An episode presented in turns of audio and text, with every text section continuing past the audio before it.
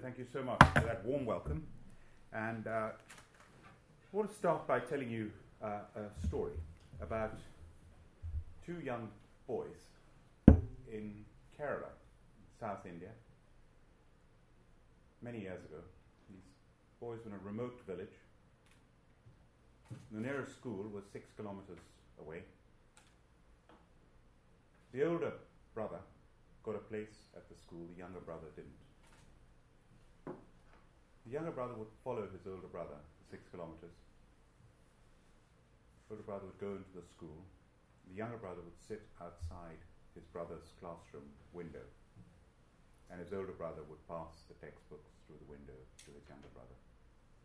That is the only way this young boy could start to learn. He eventually did get into school, and he was very clever. He did so well that he got a scholarship to the London School of Economics. It took his family one year to raise the money just for his clothing and travel to get to London to attend the LSE.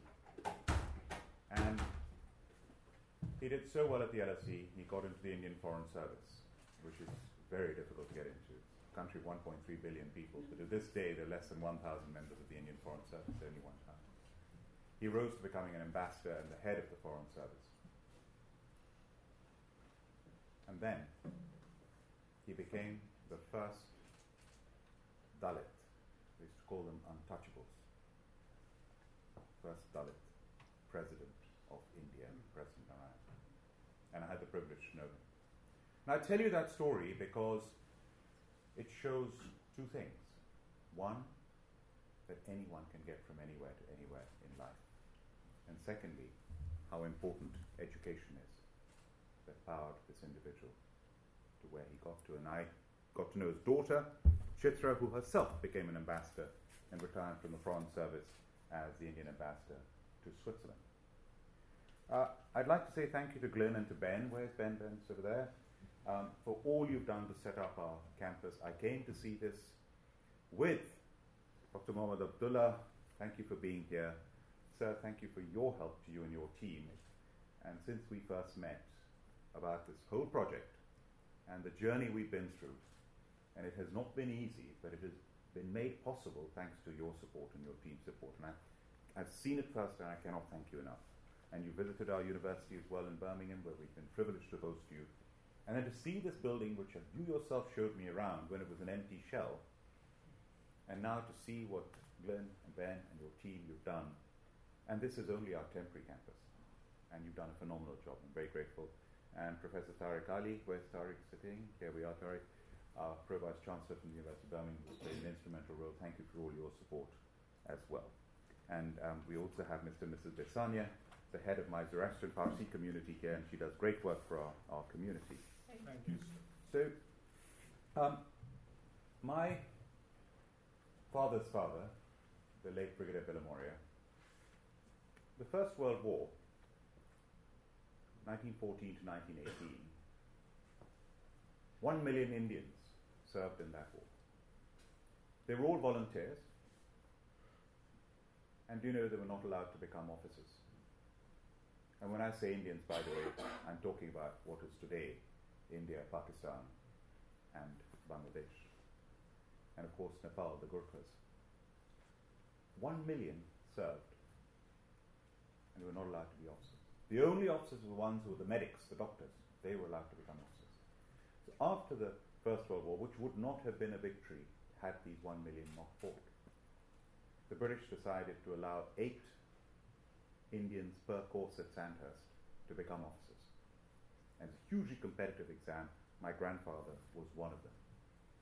And while he was a student in 1930 31 uh, at Sandhurst, uh, he met another young Indian student and also Zoroastrian Parsi called Jamshed Italia, who was at Birmingham University studying commerce. And he, without my great grandfather knowing, learned how to fly.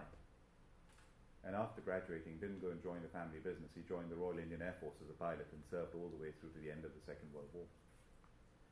When these two young men met as students in England, little did they realize that they would later be in laws. both my grandfathers. And since then, my mother went to Birmingham University. Her brother did his PhD at Birmingham University. I went to university in Britain. And now two of my children, one has graduated from British University, one is at a British university, and one, all being well, will join a British university next year. So it's four generations. This is the power of our universities. And when I became Chancellor, Glyn said, five, five years ago, I'm very fortunate I've just been reappointed for another five years, but that's it. You're not allowed to do more than 10 years. Uh, and it's been a great privilege. But when I actually was there for my installation at the University of Birmingham in the Bramall Auditorium, and of course it commemorates Elgar, the famous composer, who was the first professor of music at Birmingham. And on the stage, as I was being installed as, as Chancellor, I looked up into the sky.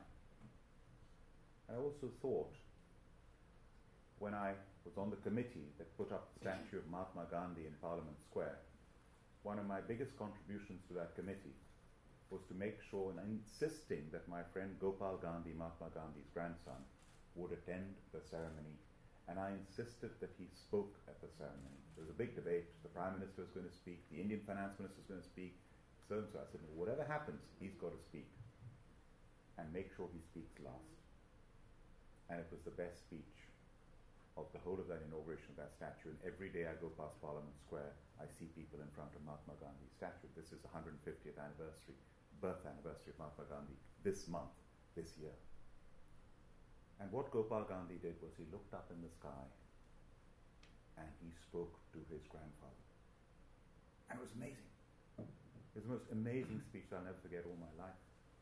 And I looked up in the sky and I said to my grandfather, I finally made it to Birmingham as Chancellor. And it's been an enormous, enormous privilege. Now, Birmingham was um, founded in 1900. It was the first university in Britain to offer business and commerce as a subject to study. No one had done that before then. Even Harvard Business School, which I've been privileged to attend through executive education, I'm an alumnus, only started in 1908. So Birmingham beat Harvard to it. And it's a civic university, which I'll come to later and explain that whole concept. And we have the Birmingham Business School, and to this day I sit on the advisory board of the Birmingham Business School. Cambridge University, of which I'm a graduate, only started its business school in 1990. The same year I started Cobra Beer, so exactly the same time. But so we were ahead of the game where Birmingham is concerned. And talking about Cambridge University, the Vice Chancellor of Cambridge every year makes an annual address. Last year, he said in his annual address, he spoke about a shift in how society understands the role of higher education. And he, he says that universities have fallen short in demonstrating the value, societal, economic, cultural, civic our institutions can offer. And the end result has been a growing mistrust of universities and suspicion of our motivations. Even Cambridge, with its distinguished history and exceptional record of achievement, has not been immune to this disquiet. That's Cambridge, UK. You go across the Atlantic to the other Cambridge, the newer Cambridge, and Harvard and Larry Bacow, Lawrence Bacow, in the same month, within days of each other, Harvard copies Cambridge, so that's quite expected, um, made his annual address. And John Harvard, by the way, went to Cambridge and then found that that's when Harvard was founded. Um, he said, and they did not corroborate, this is independently two leaders of two of the top universities in the world. Lawrence Bacow said, for the first time in my lifetime, people are asking whether or not colleges and universities are worthy of public support. Isn't that amazing? For the first time in my lifetime, people are expressing doubts about whether colleges and universities are even good for the nation. These questions force us to ask what does higher education really contribute to national life. And then he spoke of his predecessor, Drew Faust, who was president of Harvard, saying how she has often wished for Harvard that it be as good as it is great. To me, the goodness of Harvard and all of our universities lies in three essential values we, respect, we represent truth, or as they say at Harvard, veritas, excellence, and opportunity. Truth, excellence, and opportunity. And it is precisely because we find ourselves in this post factual world that strong colleges and universities are essential. And he goes on to say, and I quote him, it's not enough that we represent the very best of society in terms of intellectual achievement, freedom to express and explore, and openness to extraordinary potential in all who possess it. We must defend the essential role of higher education in the life of our nation and the broader world, and we must reach outwards even beyond that, because we have a responsibility to use the immense resources entrusted to us, our assets, our ideas, and people, to address difficult problems and painful divisions. We have a responsibility as well, in his case, to help America remember its own essential goodness, the kindness, decency, and integrity of our founding principles, as well as the kindness, decency, and integrity of those people who fought throughout our history to ensure that these principles apply equally to all. It is up to us to leave our country and our world a better place tomorrow than it is today. That is where true greatness lies spurring all of us to summit mountains we never imagined we could climb. And he says that today I'm inspired by the beauty of our mission, our history, and our values, by the power of our ambition, talent, and goodwill, and by the infinite possibilities before us to use our strengths to help humanity as a whole to ascend. I mean, this is what it's all about. This is so powerful. And I go back to Professor Stephen Toope concluding his remarks at Cambridge a few days before. And he said, on June the 15th of this year, in a service of thanksgiving for his life and achievements, Professor Stephen Hawking's ashes were buried in Westminster Abbey. And by the way, I pass Westminster Abbey every day because it's right opposite the House of Parliament. What is mortal of Professor Hawking was laid to rest between the remains of Isaac Newton and Charles Darwin.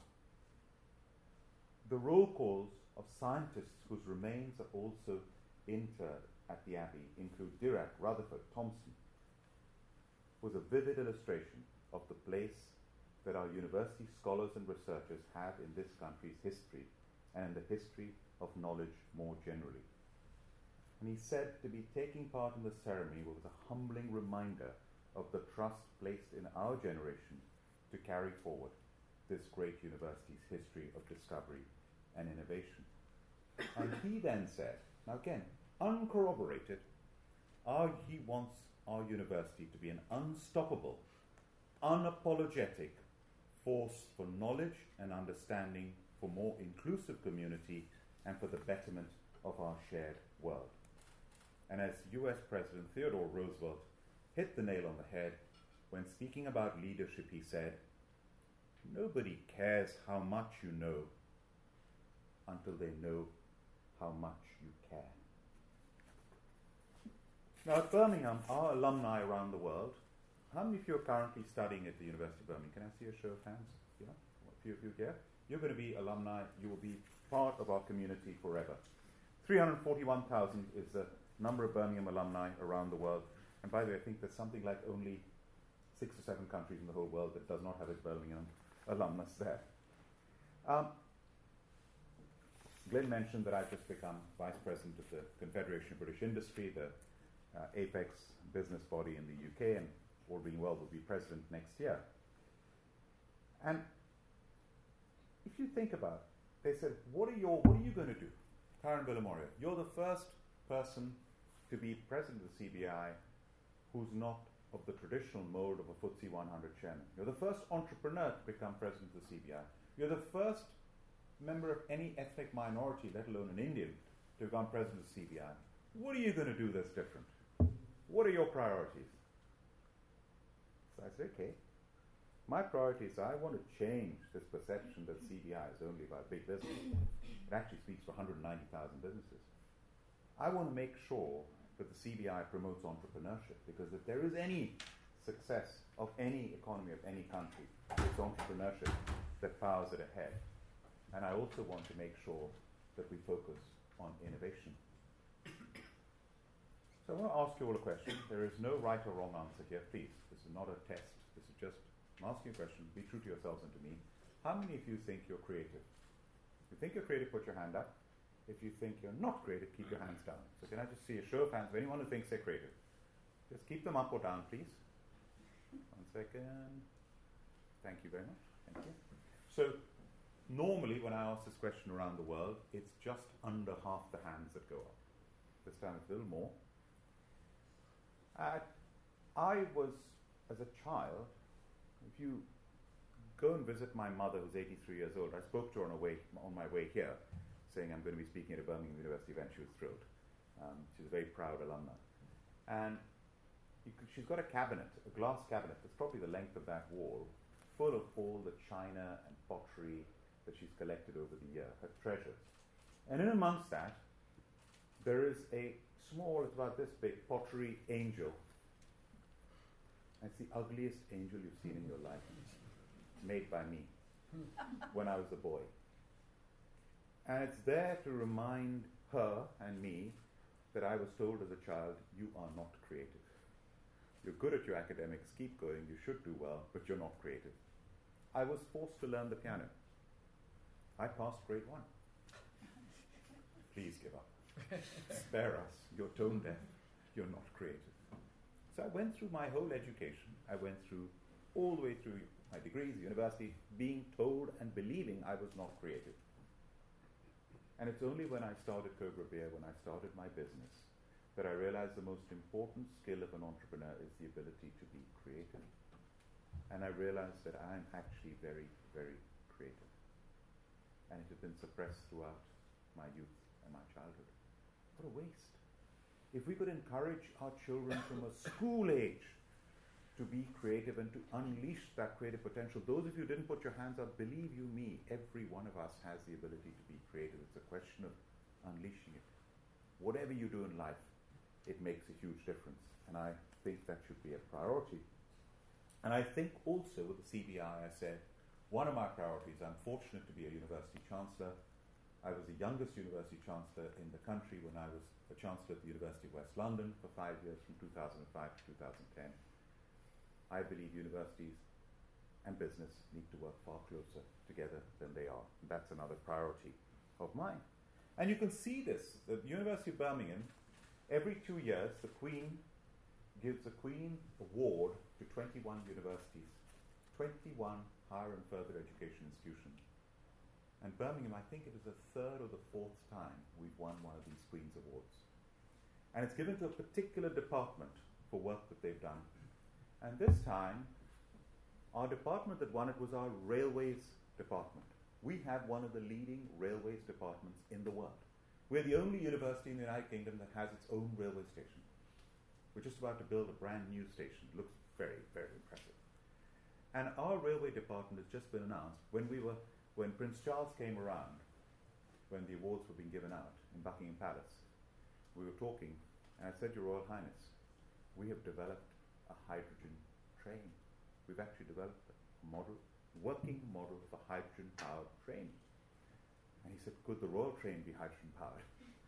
And that's not a joke anymore. It possibly could be. So that power of what we do, which can be translated, and today with climate change being the number one challenge, it's universities are going to help to power that. When it comes to working with universities, i I was an international student. You're the students here international students. A country's got to make it friendly for international students to come and work, be able to study and work. I fought in 2007 2008 for the British government to introduce a two year post graduation work visa for all international students. The government listened, it was brought in in 2008. In 2012, unfortunately, our Prime Minister Theresa May, who was then Home Secretary, removed it in 2012. For seven years, it was taken away. and the number of international students. We've done research, the government itself shows research that the number one reason international students did not choose the UK as the number one choice was the lack of post graduation work opportunities. And I kept on, I chaired the All Party Parliamentary Group on International Students, I head the international students in the UK, UKCISA, 450,000 international students, including 130,000 from the European Union. Come on, please, bring this back in, bring this back in. And Theresa May stepped down as Prime Minister this summer, and Boris Johnson and his team have brought back the two year post graduation work visa for all international students. And I think that's wonderful because it gives them the opportunity to work afterwards, gives them the opportunity to help pay for their education, and also builds the bridges, the generation long bridges, even more. Do you know that at any one time there are more world leaders educated from two countries than any other by far. And by the way, they take turns. Last year, it was the UK. There more world leaders educated in UK universities than any other country. This year, it's America. And I think it's by one or two 52 and 51, or something like that. So it's very, very powerful. The soft power of international students is really, really important. And if I were to summarize, what are the three things that universities really do? Number one, they make better people of our students from the time they come in and the time they leave. Better people. Better people through what they learn, better people through what they experience, better people through the friends they make, better people all round. Whether it's one year, three years, however long they spend. Number one priority. Number two, what universities do is that they have an impact on their local community. Glyn spoke of this. They have an impact on their regional community, and they have an impact on the national economy and community. And the third thing that universities do is that they have an impact globally. At the University of Birmingham, we commission regularly an impact report that is independently prepared of the social, economic and cultural impact of the university. You know, it's phenomenal, and Glyn mentioned one or two of these. Almost one in 50 jobs in Birmingham depend on the university. The teaching alone contributes 1.34 billion to the economy. Our international students at Birmingham contribute 160 million pounds to the economy, and our research and knowledge transfer activity is worth almost 1 billion pounds. And in total, we contribute 3.5 billion pounds to the UK economy every year. One university, the fourth largest university in the UK, one university, 3.5 billion. And the impact of the university's spending and that of our students is 1.09 billion per year. And on a like for like basis, our economic impact has grown by 59% in 10 years. Now, what would an economy of a country give to have a growth rate of that, 59% in 10 years? We employ, Glenn mentioned this, 7,200 staff. We sustain 15,500 jobs in the region. And in our last fundraising campaign, our donors donated almost 200 million pounds. We have 34,000 students, 100,000 online learners. We develop entrepreneurs. We're developing the region's healthcare sector, and 87.5% of our students graduate level jobs for further education. Within six months, they get amazing jobs. So we're very good in terms of employment. And every 1 million invested in our research generates an extra 12 million to the economy. And you know, British universities are so phenomenal. Britain makes up just 1% of the world's population. And we produce 16% of the leading research papers around the world. That's how good our universities are. And Birmingham, if you see along one of the walls over here, 11 Nobel Prize winners. In fact, do you know, it's not, people say, which university's got the most Nobel Prizes in the world? And people start immediately will think of American universities. It's not. It's Cambridge University, British University, that has 117 Nobel Prizes. The British universities are outstanding. At Birmingham, our innovation, 365 patents are held by the university. That's phenomenal. 365 patents. Many spin outs, 30 active spin outs. We're a global university. Um, eight, now here's a statistic eight additional international undergraduate students at Birmingham add £1 million to the economy. Eight undergraduates, £1 million to the economy. International students in total in the UK bring in 26 billion pounds to our economy every year. That's three times the contribution we make to the European Union every year, to put it into context. Um, we have the alumni, as I mentioned, and our global footprint includes offices that we have in India, China, Brazil, Africa, and Europe, and of course now our campus over here. So if you think about it, our total impact, whether it's teaching and learning, exports, research, direct and indirect, 3.5 billion pounds a year to the economy. Now, investment. Big investment that we're making is our campus over here, which, all being well, will be ready in two years' time for 4,500 students. In the UK, if you come to Birmingham, and Mr. Abdullah, next time you're in Birmingham, you'll see more new things. We've, since your last visit, we've opened up the Green Heart. Whole of the area in the middle has been opened up. Our new library, 50 million pound library, 60 million pound library, is one of the most modern university libraries in the world. I managed to get Her Royal Highness Princess and the Princess Royal, a sportswoman herself, to come and open our new sports centre, which costs 55 million pounds and has a 50 metre swimming pool, amongst other things. The Commonwealth Games coming up in 2022. Birmingham will be hosting the university. It's held in Birmingham. The university is hosting squash and hockey, and of course other aspects of the Commonwealth Games. 47 million pounds of new student residences, a 60 million pound high temperature research centre, and I could go on. And then the social and cultural impact. More than a quarter of a million people attended public events at the university. Our academics gave over 2,000 days supporting cultural activities. We have three museums. We have our own botanical gardens. The Barber Institute of Arts is one of the four top university museums in the UK. And 6,000 of our students volunteered their time. One of my highlights of my year as Chancellor is I attend the Guild Awards.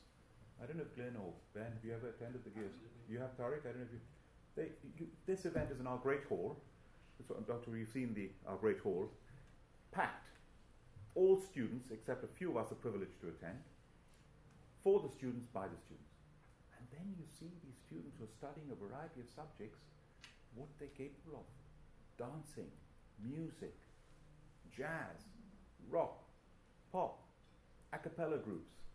And most importantly, they celebrate the community contribution that they've been making to the community, volunteering that they do. When you hear of what they do, you are just inspired of what our students do beyond what they're asked to do, going the extra mile. And so, in general, universities are wealth creators.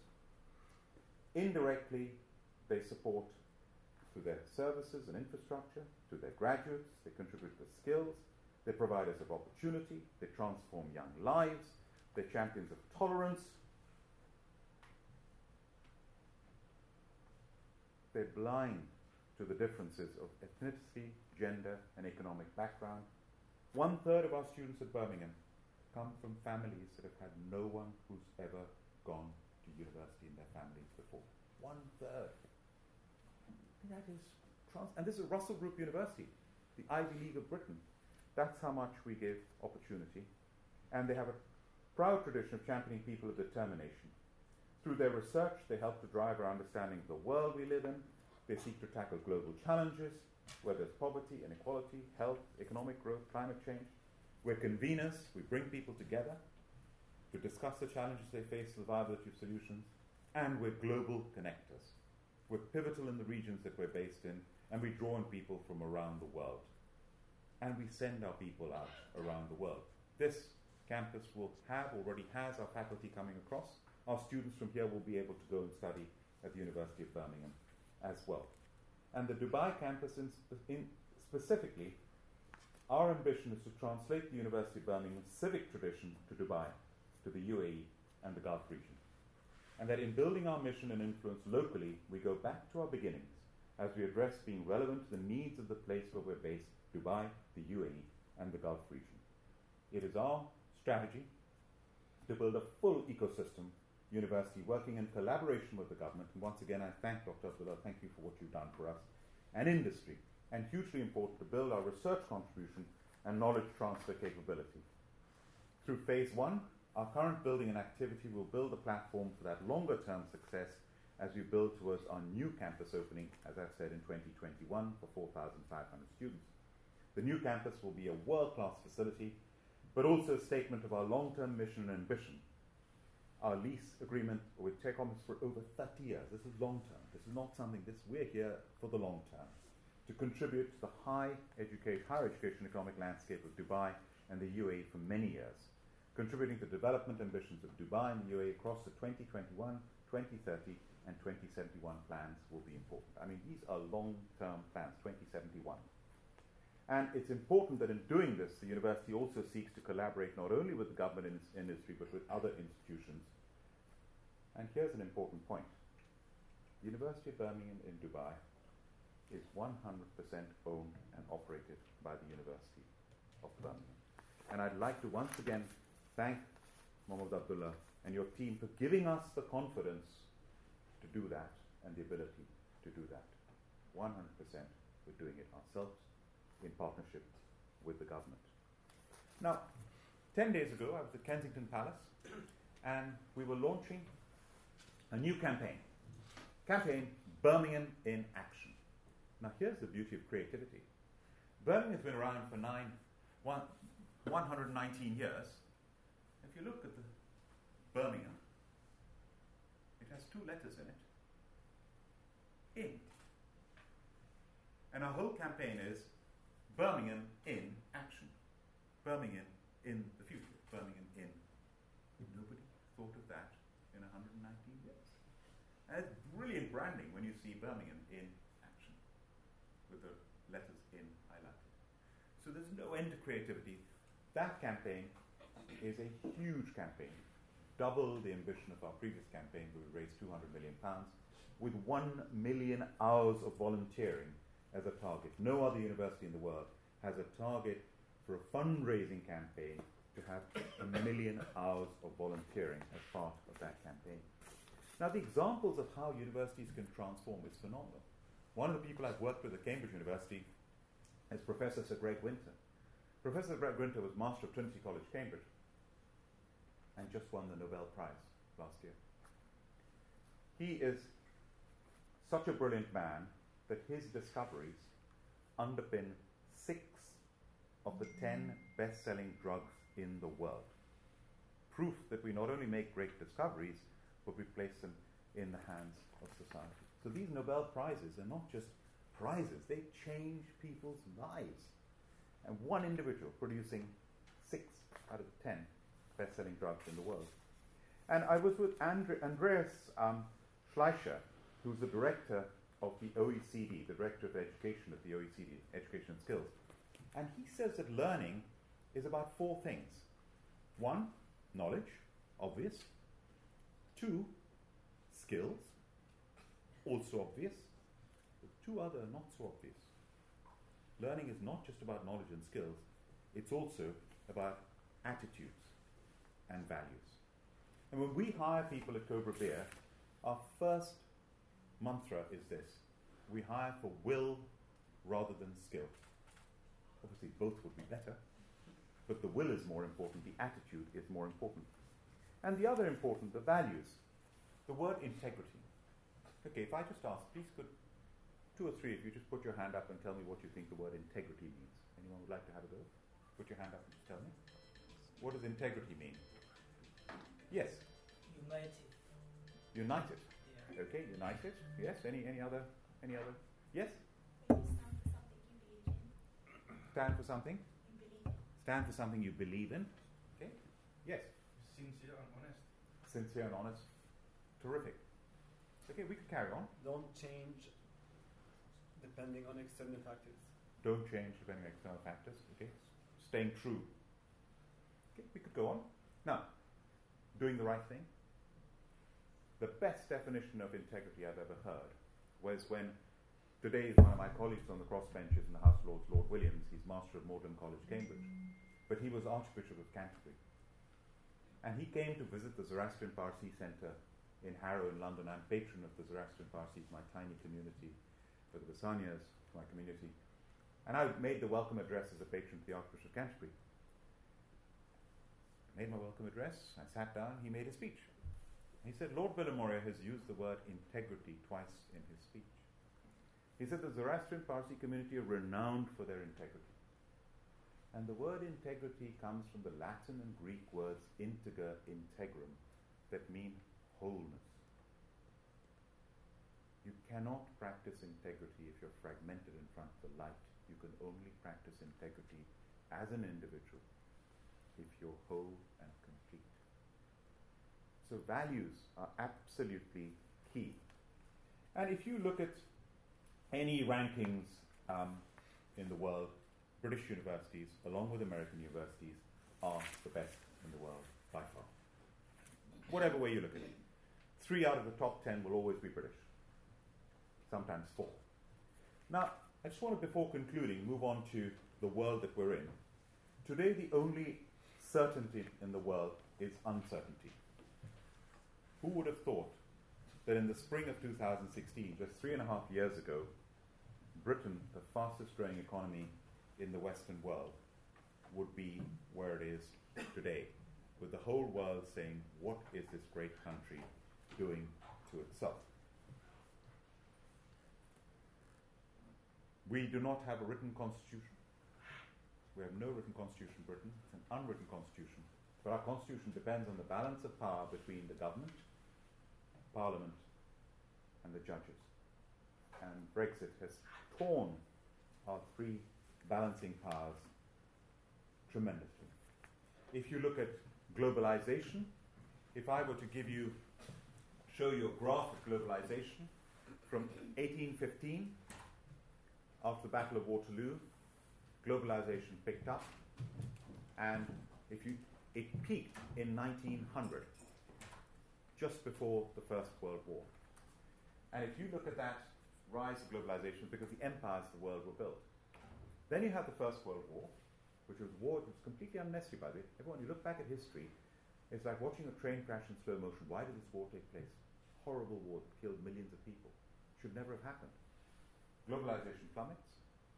It picks up a bit in the Second World War caused by the First World War. Globalization plummets again. And now you have a graph that goes after the First, Second World War to today, and globalization is ahead of where it was in the early 1900s. And if history repeats itself, we're seeing what we're seeing around the world with the rise in protectionism, the rise inward looking as opposed to the globalization that we've um, experienced. So it's a very, very dangerous time for the world, and I just hope we nip it in the bud and we do not just go down the path of history repeating itself. And with Brexit, we all want to resolve Brexit, and it's become a case now where everyone is tired of it, and I call it, it's become the Nike Brexit. You know, Nike, the sports goods brand, what's their slogan? Just do it. Come on, Parliament, just do it.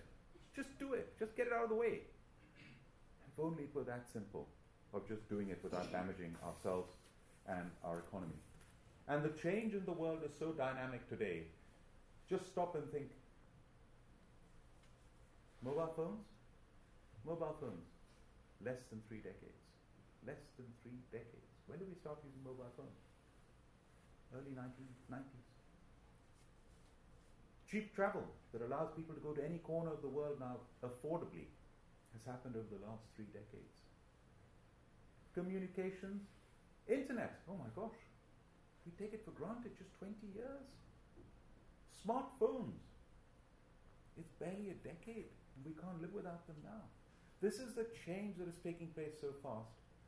One of our close friends in India, his company, just a few years ago, he was one of the top in, in top business magazines around the world would write about him, the biggest manufacturer of DVDs and CDs in the world.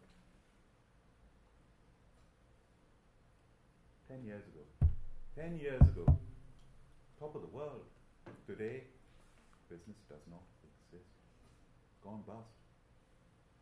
So if you don't keep up with the change, you get left behind. And I think it's very, very dangerous. And statistics, beware of statistics. And so an average this, an average that. An Indian economist once told me if, if, if you have one foot on hot coals and the other foot on cold ice, on average, you're comfortable. yeah. So be careful with statistics as well. Um, the UK, I'm proud to say, as a country, has done phenomenally well. The, the UK's, um, I think, from the time I went there in the 1980s, I was told by my family and friends if you decide to stay on and work in the UK after you finish your studies, you will never get to the top. You will not be allowed to get to the top. As a foreigner, there will be a glass ceiling for you. And I'm ashamed to say that they were right 30 years ago. Today, they would be wrong. Today, anyone can get anywhere in the UK, regardless of race, religion, or background. And the proof of it is in the pudding. In our cabinet now, our Home Secretary is Indian, our Chancellor of the Exchequer, our Finance Minister is of Pakistani origin, and there are two other Indians in the cabinet. And it's not long before there'll be an Asian who will become Prime Minister of the United Kingdom. So I think it's wonderful with the change that has taken place and the entrepreneurship that is being encouraged, regardless of political party, Labour, Conservative, Liberal, coalition.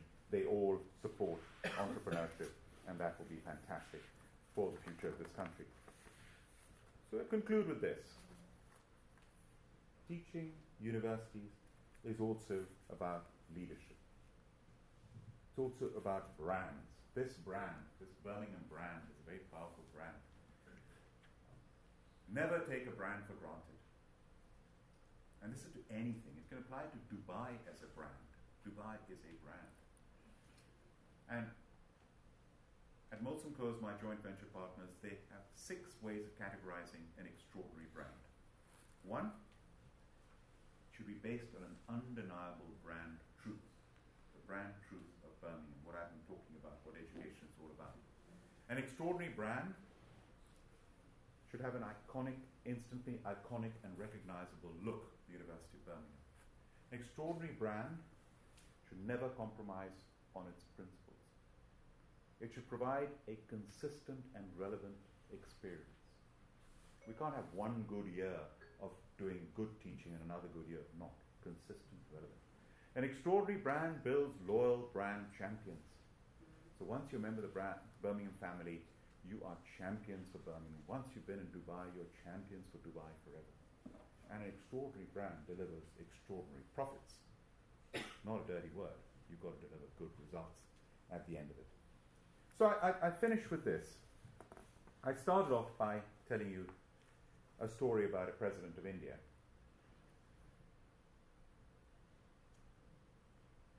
I joined the House of Lords, and one of my colleagues is Lord Martin Rees, who's the Astronomer Royal, at that time Master of Trinity College, Cambridge, one of the most brilliant minds in the world. And he was president of the Royal Society.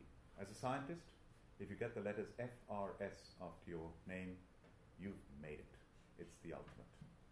And to be president of the Royal Society is just wow. So, Karan, I need your help. I'm giving the King Charles Medal, which has only been given once before to the Emperor of Japan. It can only be given to a head of state or a former head of state who's a scientist. And we're going to give it to President Abdul Kalam of India, who's just retired as the President of India. So, would you just be there while we're showing the President around and hosting him and present the medal? So they laid out some of the exhibits from the archives, including Isaac Newton's papers. Isaac Newton is a former president of the Royal Society. And while we're going around all these treasures, and I'd met the president many times before, and just in conversation, entourage is going around. I said, Mr. President, where did it all start for you? He stopped. Whole entourage stopped. He said, Karan, it started for me at the age of 11. And then he told us a story. At the age of 11, he was a very poor family, and I told the first story was in Kerala, in the southwest tip of India. He was on the southeast tip of India in a little island called Rameshwaram, in between India and Sri Lanka. I've been there. He said, My teacher at my school at the age of 11, he said he drew on the blackboard the picture of a bird and he explained the concept of flight to us. And he said, I was mesmerized. I just wanted to know more about flight. I wanted to know more about science. I wanted to know more about physics. And I, and I, and I became a scientist. And he said it all started with that one teacher. He then went on to become a space scientist, a rocket scientist, headed India's space program, became chief scientific advisor to the government of India, and became India's most popular president in history. And it started with one teacher. That is the power of what we're doing over here. The power of universities to power